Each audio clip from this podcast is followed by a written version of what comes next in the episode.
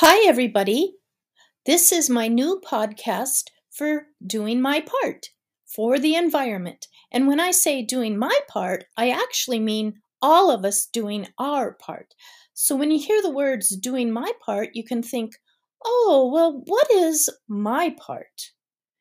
And I come to it from a Christian perspective, a spiritual perspective of what can I do to honor God's earth, this earth that He gave us. I hope you'll join me. Thanks, and let's get on to our first episode.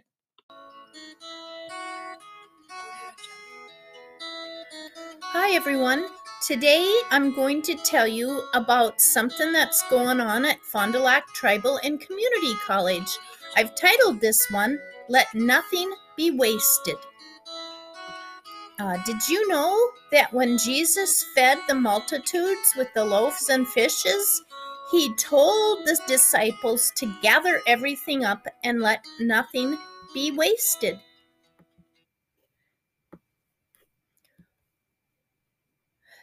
The so I'm going to tell you about this place that I work at. I'm just a student employee out there. We have several students who have work study jobs. It's called the Environmental Institute at the Fond du Lac Tribal and Community College, which is in Cloquet, Minnesota. It promotes sustainable agriculture and other topics through the use of a medicinal garden, beehives, and a greenhouse.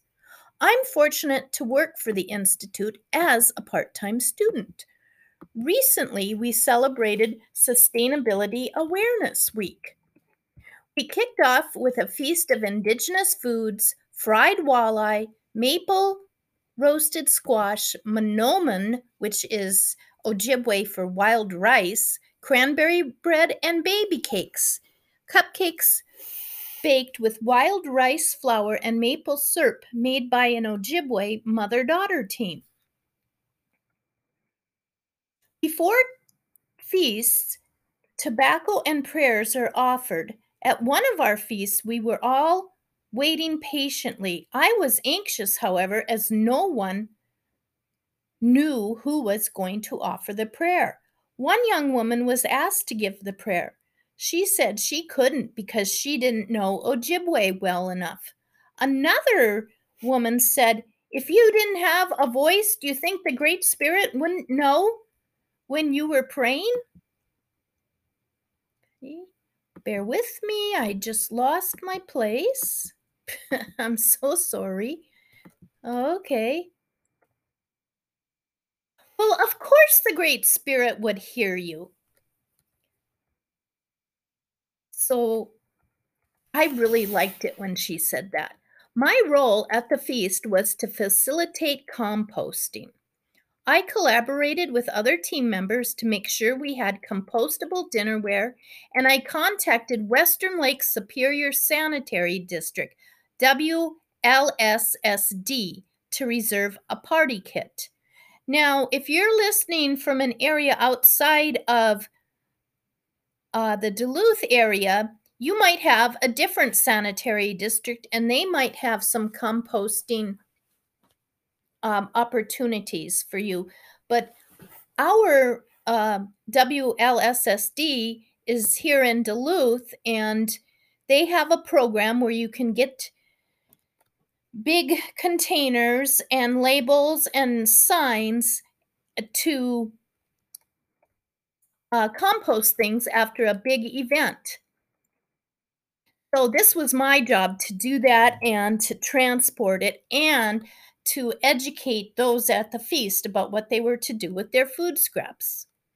While I was at the college during the feast, I cheerfully informed people that their dinnerware and all food waste were compostable and showed them exactly where they could dispose of the, their waste. I found that many people want to do the right thing but are confused. This is true at the church I go to. We've started composting there, and a lot of people want to do the right thing, but they'll look at something and they'll go, Oh, this isn't compostable, when in fact it is. And another thing I found is people are unsure of if what they have to dispose is recyclable or compostable. So I suggest that when you think of that you think of God when you recycle or compost. Unlike humans, God doesn't waste anything. I think composting is actually a miracle. So you can make it into an act of conscious gratefulness to the Lord. God will hear you even if you don't vocalize it. Just like God will hear your prayers even if you're not well versed in the language.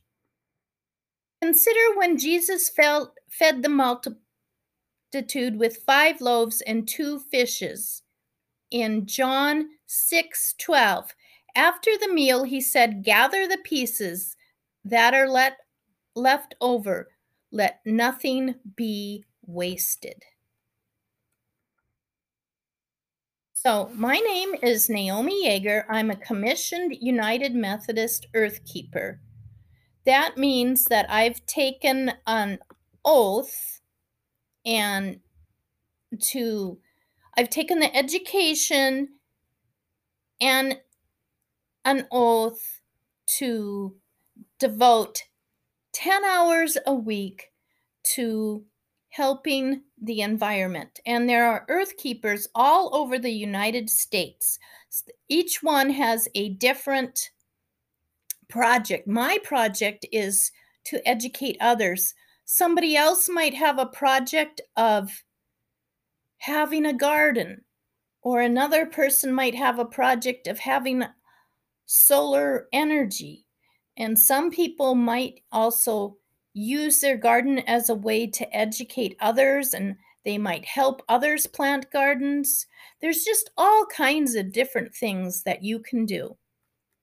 And I would like to acknowledge that many hurtful events aimed at Native Americans have happened and continue to happen in the name of Christianity. Uh, because I was using something that I got at the Native American College and from my experience out there, I've found that a lot of people are turned off when I talk about my Christianity.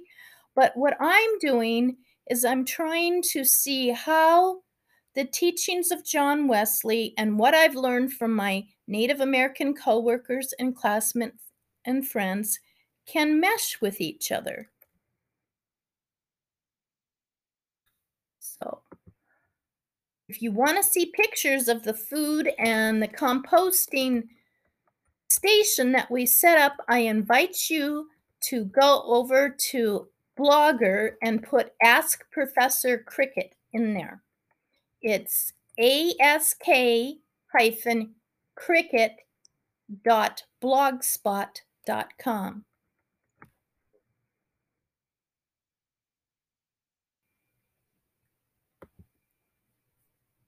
So I thank you for listening. Do you recognize this song? It's for the beauty of the earth.